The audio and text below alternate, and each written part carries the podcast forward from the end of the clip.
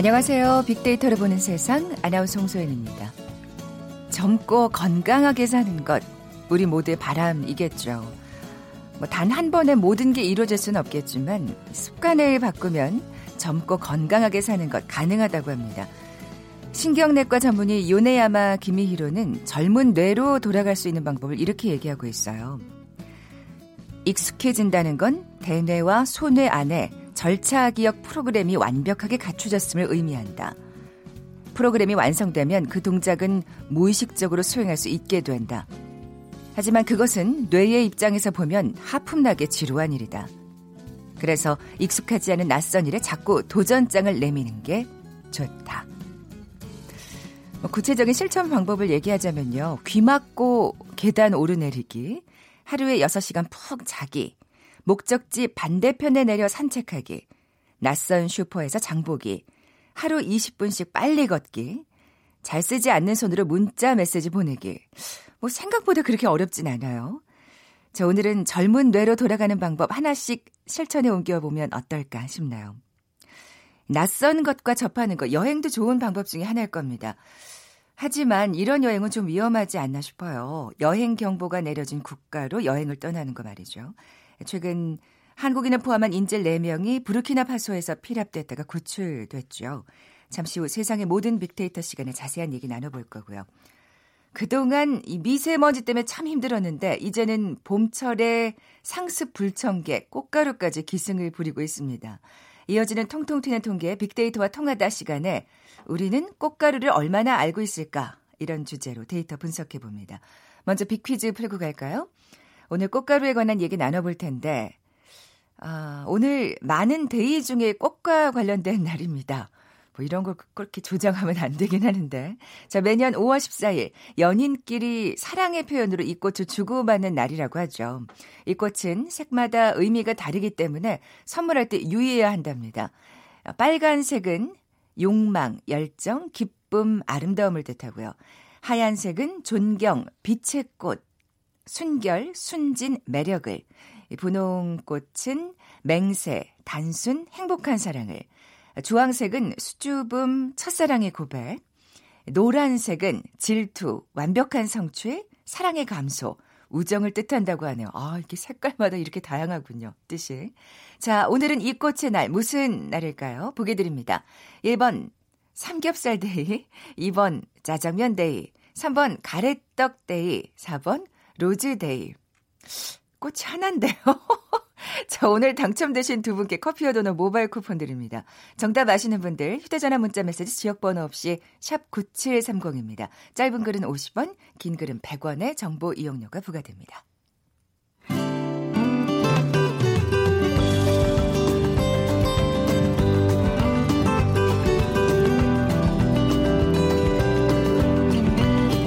연관 검색어 속에 진실이 있다. KBS 일라디오 빅데이터로 보는 세상. 세상의 모든 빅데이터.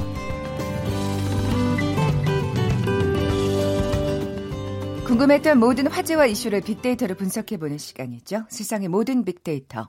빅커뮤니케이션 전민기 팀장 나와 계세요. 안녕하세요. 네, 반갑습니다. 전민기입니다. 네, 앞서 말씀드린 대로 한국인을 포함한 인질 4명이 예, 피랍됐다가 구출이 됐습니다. 그렇습니다. 그래서 사실 예. 뭐 우리나라도 그렇고 프랑스도 좀 시끄러운 것 같아요. 네. 예.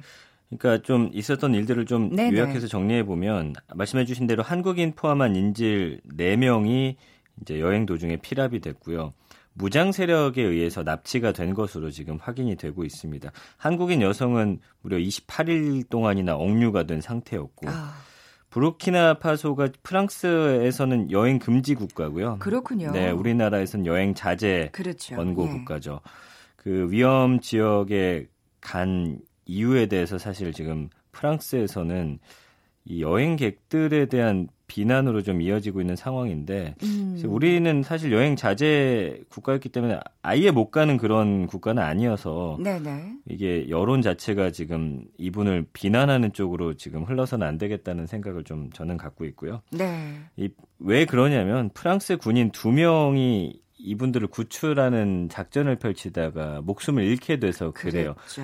예, 예. 근데 그것이 또, 어, 이 사람들에게 어떤 위해한 일이 있을까봐 사실은 총을 쏘지 않고서 음. 구출하려다 이렇게 된 것이기 때문에 네네. 네. 사실 그 두 분에 대해서는 굉장히 영웅으로 지금 어, 분위기가 만들어지고 있고 네. 여행 간 사람들에 대해서는 실은 프랑스 여론이 굉장히 싸늘한 상태이기 때문에 네. 이건 또 우리는 프랑스하고는 다른 상황이어서 네. 좀 다르게 생각해봐야 될 그런 이유인 것 같고요. 그들을 그 마중 나갔던 프랑스 대통령까지 뭐 비난을 받는 상황이더라고요. 맞습니다. 지금 네. 일단 외교부에서는 어, 빨리 돌아오는 건 도와는 주겠지만 긴급 군함비 지원은 또 해당이 안 된다 이렇게 뭐 이야기 나오고 있어서 예, 예. 지금 뭐 여러 가지 이야기들이 지금 빅데이터 상에서도 생겨나고 있는 그런 상황입니다. 예, 사실 뭐 그분이 그렇게 오랫동안 필압돼 있다는 사실을 사실 우리가 몰랐잖아요. 그렇죠. 예. 어, 거기 그냥 여행을 가시는 거죠? 맞습니다. 그러니까 예. 어 1년 6개월에 걸쳐서 세계 여행 중이었어요. 뭐 가족하고도 연락이 안 됐다고. 맞습니다. 예. 그래서 유럽 거쳐서 아프리카로 건너간 거는 1월이었고 북아프리카 모로코에서 이제 아프리카 여정을 시작을 했다고 합니다. 어, 약 3개월 동안 세네갈, 말리 거쳐가지고 지금 부르키나파소로 4월 초에 도착을 했고요. 현재 무장단체에 납치된 게 4월 12일이거든요.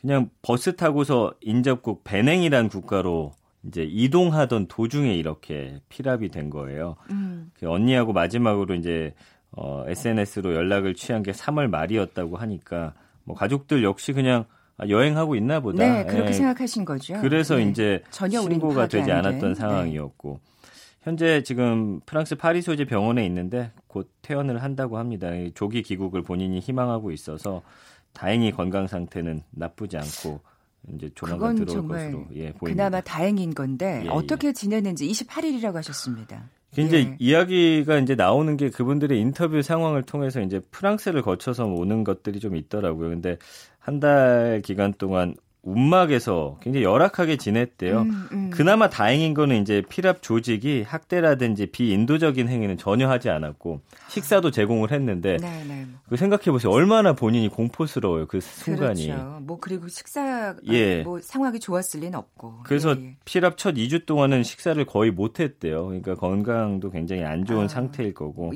그러니까 음식이 뭐 입에 넘어가지 않은. 그럼요. 네. 그 이후 기간에는 이제 조금씩 안정을 찾으면서 식사를 조금씩 했고 운동을 더 열심히 했다고 합니다. 그래서 버티기 위해서. 네, 네. 그러니까 사실 한 개인으로 놓고 봤을 땐 그 28일은 정말 지옥 같았을 그래요, 거고 그래요. 너무나 긴 시간으로 느껴졌을 음. 것 같은 예, 그런 순간들이죠. 네. 부르키나파소 사실 뭐 여긴 정말 우리가 잘 모르는 지역인데 그나마 뭐 뉴스를 듣기로는 말리로 넘어가지 않은 게 정말 다행이다. 아, 그래서 맞습니다. 그 전에 예, 예. 작전이 이루어진 거란 얘기가 네네네네. 있던데 이 나라에 대해서도 좀 소개를 해주시죠 이 지역에 그러니까 대해서. 아까 네. 말씀드린 대로 우리 나라에서는 여행 자제 지역이죠. 그러니까 여기가 약간 서쪽 에 있는 국가고요. 우리가 네. 잘 아는 가나나 코트디부아르 그 바로 위쪽에 위치해 있는 국가예요. 음, 음. 그러니까 이 부르키나파소가 1960년에 프랑스 식민지배에서 독립을 했고요. 근데 이제 그러다 보니까 일곱 차례나 쿠데타가 발생하면서 사실은 국내 정세하고 치안이 굉장히 불안한 국가입니다. 네. 그래서 전역이 이제 철수 권고 지역이었는데 2015년에 이제 정세가 조금 안정이 되면서 말리라든지 접경 북부 4개 주를 제외하고는 황색 경보 그러니까 그 경보가 우리나라는 4단계가 있는데 4단계가 가장 위험한고요. 네. 3단계로 이제 하향 조정이 됐어요. 그래도 참 예. 3단계라면 참 정말 위험한 지역이긴 하네요. 맞습니다. 그래서 네. 다음 행선지였던 베냉으로 이제 사실 이동하는 상황이었고 이 베냉이란 국가는 워낙 낯선 국가라 여기는 아예 뭐 여행 자제 같은 권고 조치도 지금 없는 상황입니다. 그러니까 거기에 뭐 가 있는 사람도 많이 없는 국가고 잘 아는 분들도 없기 때문에 사실은 처음 들어봤어요. 그렇죠. 배냉으로 말씀해 주신 대로 이동하지 않은 것이 오히려 나을 수도 있겠다는 생각이 들 정도예요. 네, 네. 어쨌든 이렇다 보니까 여론이 안 좋을 수밖에 없습니다. 그렇죠. 그러니까 사실 우리 한국인 여성분은 여행 자제였기 때문에 이것도 사실 가면 안 되는데 이거를 뭐 법적으로 막을 수 있는 음. 그런 근거가 있지는 않기 때문에 간 것이고요. 어, 아까 말씀드린 대로 개인 스스로 이 여행 자제 지역을 여행하는 데 있어서 좀 왜 갔느냐 이런 좀 원망 섞인 목소리들이 나오고 있는 거죠. 굳이 왜 그 위험한 네, 국가를 네. 가서 이런 일을 만드냐. 네. 그리고 정부가 위험 지역에 대한 여행 경보를 좀 제대로 현실화하지 못한 거 아니냐. 사실 어, 외교부에 대한 좀 지적도 나오고 있는 상황이고요. 음. 일단 외교부는 이번 피랍 구출 사건을 계기로 해서 여행 위험 지역에 대한 좀 전반적인 여행 경보를 재조정하겠다라고 했기 때문에 이건 정말 그나마 예. 예, 이걸 계기로 해서 맞습니다. 예. 다시 한번 외교부가 좀 신경 써서 네. 이 경보를 좀 재조정하는 그런 어, 사안 그런 어떤 단초로 좀 네. 만들었으면 좋겠습니다. 빅데이터 상의 반응도 살펴볼까요? 어, 사건과 관련해서 뭐 사건 발생 이후에 2,600여 건 정도 언급이 됐고요. 연관어를 보면은 지금 뭐 프랑스 그다음에 한국인 뭐 어, 미국인 이런 단어들 보이고 있고 그다음에 이것이 왜 발생했는지 많이들 궁금해하시다 보니까 사건 그다음에 경위라는 단어들 네. 나오고 있고요. 그다음에 베냉이라는 국가 요것도 이제 언론에서 많이 보도되다 보니까 이 국가가 어딘지 좀 많이 알아보신 것 같고 네. 서아프리카라든지 그다음에 무장단체 마크롱 대통령의 이름도 보입니다. 어, 함께 그, 오, 그 프랑스로 갔을 때 옆에 있었죠. 음. 여행 자제라는 단어들 보이고 있고 감성어 긍부정 비율이 지금 18.1대 58.3이에요. 처음에 이제 언론에서 이 개인에 대한 어떤 좀 비난과 비판이 좀 있다 보니까 사실 납치가 된 거에 대해서 우리 정부도 모르고 있었다는 사실이 조금 많은 분들이 어, 음. 언급을 하고 있죠. 사실 모르다, 납치, 비난하다, 무능하다, 논란, 비판 이런 단어들로서 음. 어, 부정 반응이 많았고요. 긍정 감성어는 그래도 안전했다니 다행이고 양호하다, 명복을 빌다 이거는 네, 이제 네. 그 희생된 프랑스 프랑스 군인들에, 군인들에 대한 대한 이야기입니다. 네. 뭐 처음에는 사실 외교부에 대한 비난이 컸던 것 같아요. 그쵸. 근데 가족들조차도 연락이 맞습니다. 안 됐었다고 하니까 또 이제 양상이 바뀐 것 같은데. 네. 이게 예. 근데 우리뿐만 아니라 다른 국가들도 전혀 인지를 못하고 있었어요. 미국 같은 경우도 그렇죠? 맞습니다. 네. 그러니까 해당 지역 공간에 들어온 실종 신고도 없었고 이 무장 단체가 대가를 요구하지도 않았어요. 왜 이 사람들을 피랍했는지 이거 사실은 정부에다가 우리가 너희 국민을 자- 음. 붙잡고 있으니 우리랑 협상하자 이런 게 없으니까 정말 알 수가 없던 상황이고요. 뭐 이 피랍자가 그렇다고 교민 사회나 공간하고 또 접촉도 안 하고 혼자 여행을 했기 때문에 더더욱이 알수 네, 없는 네, 상황이었고 자국민의 피랍 사실 모르는 건 말씀해 주신 대로 미국도 마찬가지였습니다. 어 그렇기 때문에 사실은 뭐 이거를 정부라든지 뭐 외교부를 비난할 수 있는 그런 음. 상황은 지금 아닌 상태죠. 네. 아까 이제 이를 계기로 여행 경보 그 국- 국가 시스템을 좀 재정비하겠다 외교부가 그렇게 밝혔다고 했는데 그 얘기를 좀 해볼까요? 사실 이런 거 좀 알아둘 필요가 있을 것 예, 같아요. 지금 4단계로 구성이 돼 있어요. 1단계가 남색 경보, 여행 유의 단계고요. 2단계가 황색 경보, 여행 자제, 3단계가 적색 경보, 철수를 권고하는 그런 상황. 4단계가 이제 흑색 경보로 여행 금지. 이거는 이제 국가적으로 여행을 금지시키고 철수 권고도 이제 거기 있는 외교부를 통해서 계속 다시 돌아가라 이렇게 권고를 하는데 네, 네. 여행 자제까지는 이제 개인이 알아서 해야 되는 상황이어서 네. 여행 자제가 있더라도 사실은 가지 않으시는 게 가장 좋은 상황이죠. 음, 음. 근데 여행 경보 제도가 사실은 이 여행 체류 시 특별한 주의가 요구되는 국가 지역에 대한 경보를 지정해서 위험 수준을 경보하는 거기 때문에 사실은 여행 자제만 뜨더라도 여행 뭐 세계 여행 같은 거 계획하시는 분들은 하지 않는 것이 가장 중요한 상황입니다. 2단계였다는 말씀이고 그렇습니다. 황색 경보였다는 예, 예, 예. 말씀이시죠. 그럼 이걸 위반하게 되면 어떻게 되는 거죠? 그러니까 1에서 3단계는 제한이 없어요, 여행에. 위반 시 뭐 법적 처벌도 받지 않아요. 근데 4단계가 되면은 여권법상 여행 자체가 금지돼서 이건 들어갈 수도 없는 상황이기 때문에 네. 이걸 위반했을 때는 1년 이하 징역이나 1천만 원 이하의 벌금을 받게 되거든요.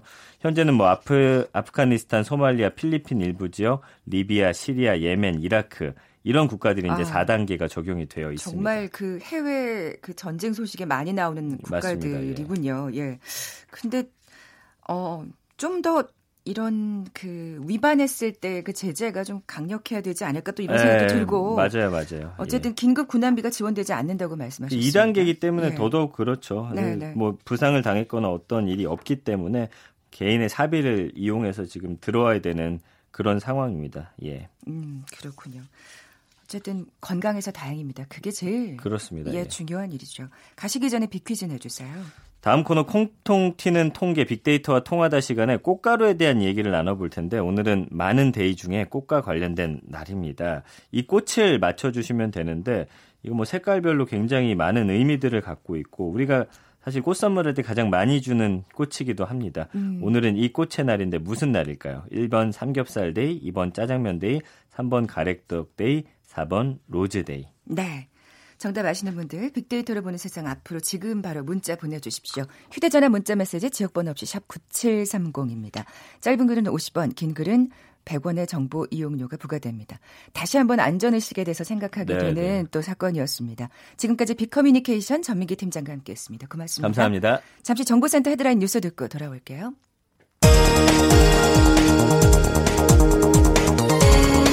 버스 노조가 예고한 파업이 하루 앞으로 다가온 가운데 국토교통부가 전국 17개 관경차지단체 부단체장과 함께 버스요금 현실화 등 해법을 다각도를 찾기 위해 회의를 내고 파업 대비 상황도 점검합니다.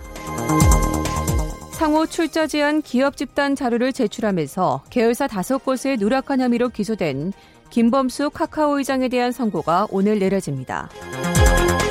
또래 중학생을 집단 폭행한 뒤 15층 아파트 옥상에서 추락해 숨지게 한 혐의 등으로 기소된 10대 4명에게 최대 징역 7년의 중형이 선고됐습니다. 얼굴을 보지 않고 차를 빌리는 공유 차량 서비스로 차를 구한 고등학생 2명이 과속으로 고속도로를 달리다 경찰에 붙잡혔습니다.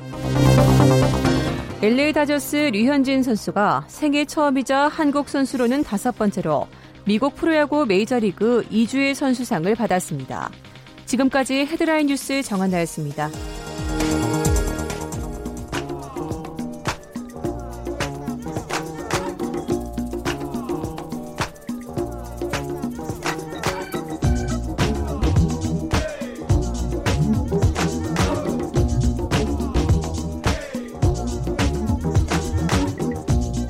튀는 통계. 빅데이터와 통하다. 데이터와 차트로 세상을 보는 시간, 통통 튀는 통계, 빅데이터와 통하다. 디지털 콘텐츠 전문가 김원숙 박사 나와 계세요. 안녕하세요. 네, 안녕하십니까? 네, 오늘의 주제는 예. 진짜 딱잘 맞춰서 갖고 나오신 것 같아요. 요즘 네. 진짜 이거 많이 날립니다. 꽃가루. 네, 그래서 네. 미세먼지가 지금 위축되고 있는 그런 상황이 됐는데요. 네, 네. 그래서 오늘 이번 시간에는 그 꽃가루에 대해서 다뤄볼 텐데 주로 꽃가루 하면은 이제 알레르기를 많이 떠올리시잖아요. 음, 네, 그래서 네. 또 꽃가루를 일으키 꽃가루가 일으키는 알레르기도 어, 다 다른데 또 지역에 따라 또 다르고요. 그래서 음. 그런 미세한 어떤 차이들을 오늘 짚어보도록 하겠습니다. 그러니까요. 우리가 사실 꽃가루를 굉장히 막그 어, 저리, 저리 가! 뭐 이러면서 피하긴 하는데 잘 음. 알지는 못하는 것 같아요. 음. 예. 어, 시간대에 따라서 다르다고 지금 말씀을 얼핏 하셨는데. 그래서 예. 꽃가루가 어느 때 가장 많이 퍼질까? 그러면 되게 활발한 어떤 그런 낮 시간? 뭐 이렇게 해서 떠올리거든요. 그런데 네. 실제로 연구 결과에 따르면 오전 6시에서 10시 사이에 가장 강력하게 날립니다. 아. 그렇기 때문에 아침에 일어나셔 가지고 창문 열고서 환기를 하신다라고 하면 꽃가루가 가장 많이 들어올 시간이라는 것이죠. 그렇군요. 꽃가루가 들어와라 하는 셈이네요. 예, 예. 그래서 다른 시간대에 하셔야 되고요. 그리고 한국 기상산업기준에 따르면 이 어떤 바람일 때 가장 많이 퍼지겠느냐 라는 또 연구 결과도 내놨어요. 네. 그래서 한 초속 2미터 정도. 그래서 살랑살랑 바람이 불 때 가장 많이 꽃가루가 아, 이렇게 오히려. 나온다는 거죠. 그래서 강풍이 불 때는 오히려 이제 멀리 가버리는데 음, 음. 살랑살랑 바람이 불 때는 오히려 많이 이렇게 퍼진다라는 것이에요. 네, 그리고 네. 고도를 오면은 어, 오전 낮 시간에 한 2km 정도까지 어, 높이 올라간다라는 거죠. 그래서 아침 시간대는 이 꽃가루가 많이 이렇게 퍼지고요. 네네. 높이 올라가는 건 2시까지 올라가기 때문에 한낮에 패러글라이딩 같은 거 하시면 좀 아, 곤란하겠습니다. 그러네요. 그때는 또 위에 올라가 높이 올라가 있으면 안 네. 되는. 네. 사실 낮 시간에 우리가 이렇게 더 햇빛이 환하니까 더 그렇죠. 꽃가루가 더 상대적으로 잘 보이는 것 같아요. 네. 예. 어, 또 꽃가루가 대기 온도 변화에도 영향을 줄 수 있다. 그래서 예. 꽃가루 자체가 기온을 높이거나 낮추지는 않은데요. 이 네. 빛이 꽃가루 입자를 만나게 되면 산란이 돼가지고 이 지표면에 도달한 빛의 양이 변해서 기온에도 영향을 줄 수가 있다라는 어, 것이죠. 그렇기 아. 때문에 좀더 어, 높아질 수도 있다라는 겁니다. 아, 그렇군요. 예, 그래서 네. 이 북반구 산림 지역을 포함해 가지고 우리나라도 좀 산림 녹화가 지금 많이 되고 있는데요. 이 꽃가루 배출량이 삼림 지역에서 또 많이 나오게 되면 네. 지구의 대기 온도 변화에도 영향을 미칠 수 있는 유추 근거가 될 수 있다라고 이런 연구 결과를 또 이야기를 하고 있습니다. 그럼 이게 또 어떻게 보면 온난화를 부채질할 수 있다는 얘기인데 예, 이런 그렇죠. 건 진짜 좀 더 다시 자세히 연구 자세히 연구가 필요한 것이죠. 그러네요. 네. 예. 자, 그 이 꽃 알레르기 이제 얘기를 좀 해봐야 될 네. 텐데 네. 그걸 가장 걱정하시니까요. 네. 곤충이 꽃가루를 전달하는 꽃은 덜 일으킨다. 그래서 사실인가요? 이것을 네. 충매화라고 그러는데요. 네, 이제 네. 곤충이 어, 이제 수분을 해서 어 이렇게 하는 것인데 풍매화도 있죠. 풍매화는 이제 바람에 이제 날리는 건데 네. 우리가 흔히 벚꽃이나 개나리, 목련, 진달래 같이 이 풀꽃 종류가 알레르기를 많이 일으킨다라고 생각해요. 그랬었기 때문에 봄철에 이 그런 풀꽃 종류를 멀리해야 알레르기 덜 일으킨다 이렇게 생각을 하시거든요. 네. 근데 오히려 풍매화 그러니까 이런 충매화보다는 풍매화가 많이 이제 일으키는 그런 상황이라는 거죠. 그러니까 아. 나무꽃이 더 많이 일으킵니다. 우리는 이렇게 화려한 꽃만 보면 네. 그게 더 막 그게 꽃가루라고 생각을 하죠. 네네네. 그래서 아. 특히 뭐 잔디 종류 같은 경우에도 이 알레르기 일으킨다는 걸 잘 모르시는 분이 많아요. 그래서 6월에서 8월에 잔디 뭐 이렇게 골프장 가시고 그러면 조심하셔야 되는 것이 꽃가루다라는 것이고 음. 또 8중순에서 9월까지도 돼지풀이나 이런 잡초류 꽃가루도 알레르기의 주범이기 때문에 꽃가루 하면 이 화려한 뭐 예쁜 꽃만 생각하셔가지고 멀리 하시는 것이 아니다라는 네. 거죠. 보이지 않는 것들이 더 위험한. 네, 그렇죠. 있겠군요. 원인을 잘 모르는 거죠. 그러니까. 예. 그러면 진짜 좀 더 자세히 알, 알아볼게요. 우리나라에서 그 알레르기를 잘 일으키는 나무가 있다면 그 나무가 오히려 더 예, 예. 문제라는 건데 네, 네. 대표적으로 참나무입니다. 도토리나무라고 그랬죠. 뭐 상수리, 뭐 굴참, 뭐 갈참나무 이렇게 부르는데 아, 이게 예. 우리나라 살림의 40%를 차지를 맞아요, 하는데 맞아요. 예, 예, 예. 이게 4, 5월 달에 꽃가루를 가장 많이 날리거든요. 아. 그런데 우리가 꽃가루 하면 나무 종류를 생각했을 때 떠올리는 나무가 있습니다. 바로 이 자동차 세차를 참 곤혹스럽게 만드는 이 소나무 꽃가루인데요. 이 송화가루라고 얘기하죠. 네네. 상대적으로 알레르기 반응을 덜 일으킨다라고 합니다. 아, 그게 이제 눈에 보이니까 우리가 자꾸 신경을 쓰는데 그렇진 않군요. 그래서 오히려 보이지 않는 게 사실 치명적이잖아요. 이것도 새로운 걸 알 수가 있는 네. 건데 네네. 이 참나무와 소나무 외에도 오리나무와 자작나무도 알레르기를 많이 일으킨다고 합니다. 그래서 한 연구 결과에 따르면 자작나무가 이 어, 가능성이 한 10.3, 또 오리나무가 8.8인데, 음. 이 특히 꽃, 오리나무 꽃가루 알레르기 같은 경우는 30년 새에 6배 정도 증가를 했다고 해요. 아. 그래서 이게 오히려 문제인데 다만 네. 이게 수종이 비율이 그렇게 많지 않으니까 영향이 이제 덜한 것처럼 네. 보이는 거죠. 네. 네. 자작나무도 마찬가지요. 그런데 자작나무나 오리나무가 만약에 주변에 계시면 알레르기 증상이 있으신 분들은 영향이 직접적으로 있을 수 있다는 점에서 주의가 필요하다는 겁니다. 그래서 오히려 그 나무 종류가 이제 영향을 많이 주기 때문에 네. 뽕나무, 플라타너스, 뭐 삼나무, 뭐 버드나무, 이태리, 포플러 같은 16종의 그런 알레르기 나무에 대해서 음. 예, 현재 알려지고 있습니다. 네, 네. 그러니까 지금 얘기하시는 게그 그러니까 보이는 것보다 보이지 않는 게 더 지금 꽃 알레르기를 많이 일으킨다. 네. 그 지역별로도 좀 약간 다르죠. 또 예를, 예를 들면은 제주도 같은 경우에는 문제가 되는 꽃가루가 삼나무 꽃가루입니다. 아. 거기는 삼나무가 많다 보니까 이게 또 한동안 화제가 많이 돼서 논란이 됐었는데 네. 삼나무 같은 경우 쌀알 크기의 꽃 한 개에 약 13,000개의 화분이 꽃가루가 생성이 된다라는 것이고요.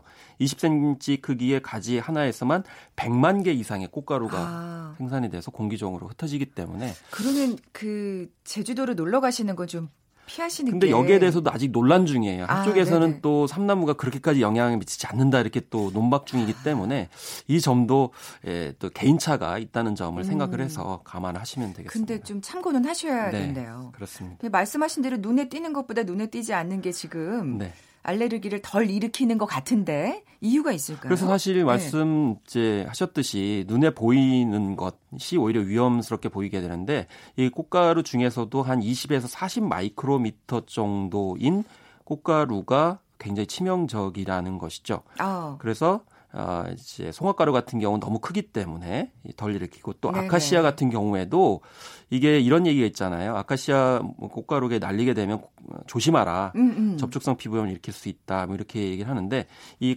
큰 꽃가루 같은 경우는 오히려 덜하다라는 것이고 특히 음.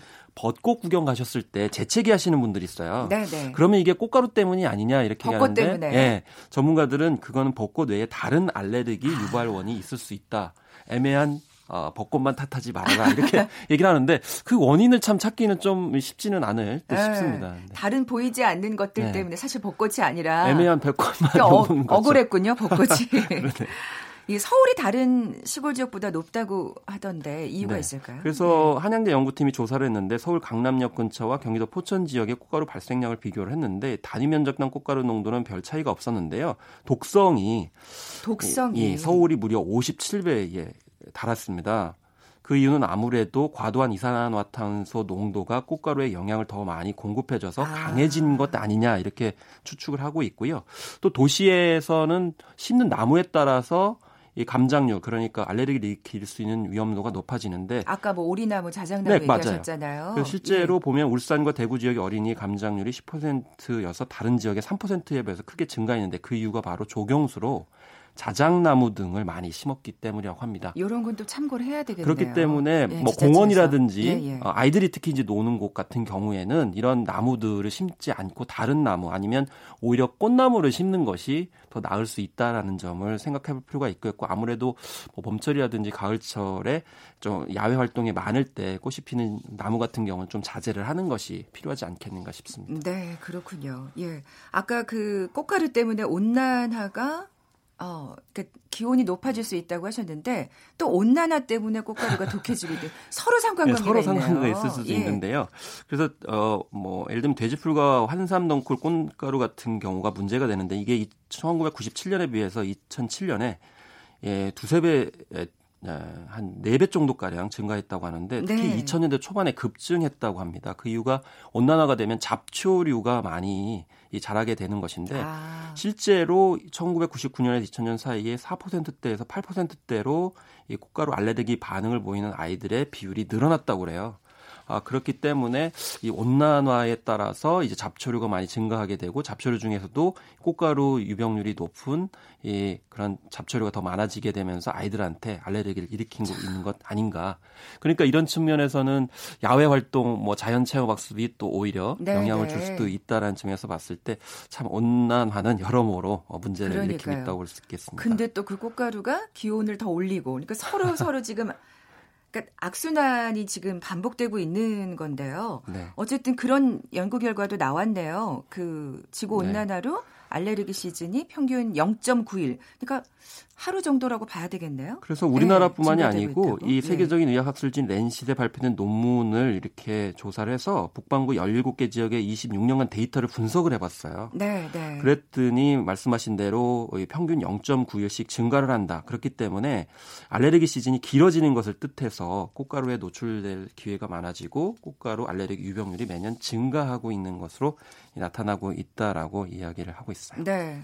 사실 이게 피할 수 없는 사실 이게 봄의 현실이라면 우리가 이제 조심하는 수밖에 없는데 어, 이 꽃가루 달력이 만들어졌다는데 이거 좀 참고하면 좋지 않을까요? 2017년까지 한 11년간 관측한 정보를 기반으로 해서요. 꽃가루 유발 식물 13종 등을 포함해서 이 4단계로 꽃가루 날림 정도를 알려줍니다. 국립기상과학원 홈페이지에 볼 수 있고 어, 서울, 부산, 광주, 대전 등 전국 8개 도시에 이제 이렇게 예보를 하게 되는 건데 우리나라뿐만이 아니고 영국 같은 경우도 꽃가루 달력, 꽃가루 연평균 지도 등을 제공하고 있어요. 아. 일기 예보처럼 예보를 하는 거죠. 네네. 일본의 경우도 90년대부터 꽃가루 비산 예측 정보를 6 단계로 세분화해서 발표를 하고 있고 음. 또 자동 관측 시스템을 이용해 가지고 실시간 꽃가루 정보를 제공 중인데요. 사실 우리나라는 이렇게 실시간 자동 관측 시스템을 아직까지 구축하고 있지는 못해요. 아, 그렇기 그, 때문에 이제 네. 날씨입니다 할 때 방송에서 좀 이런 것도 좀 달력도 그렇죠. 좀 얘기를 할 필요가 있지 않을까. 봄이나 이제 가을철 같은 경우에 네, 왜냐하면 네. 알레르기나 좀 어린이한테 민감하기 때문에 그렇죠. 이런 것들이 네. 좀 많이 필요합니다. 그게 현실이네요. 네, 디지털 콘텐츠 전문가 김원식 박사와 함께했습니다. 고맙습니다. 예, 감사합니다. 오늘 선물 받으실 두 분입니다. 이하나 이칠님 그리고 3288님 부부싸움 하셨다고요. 예, 꽃 선물하시죠. rose day 맞춰주셨습니다. 내일 뵙죠. 고맙습니다.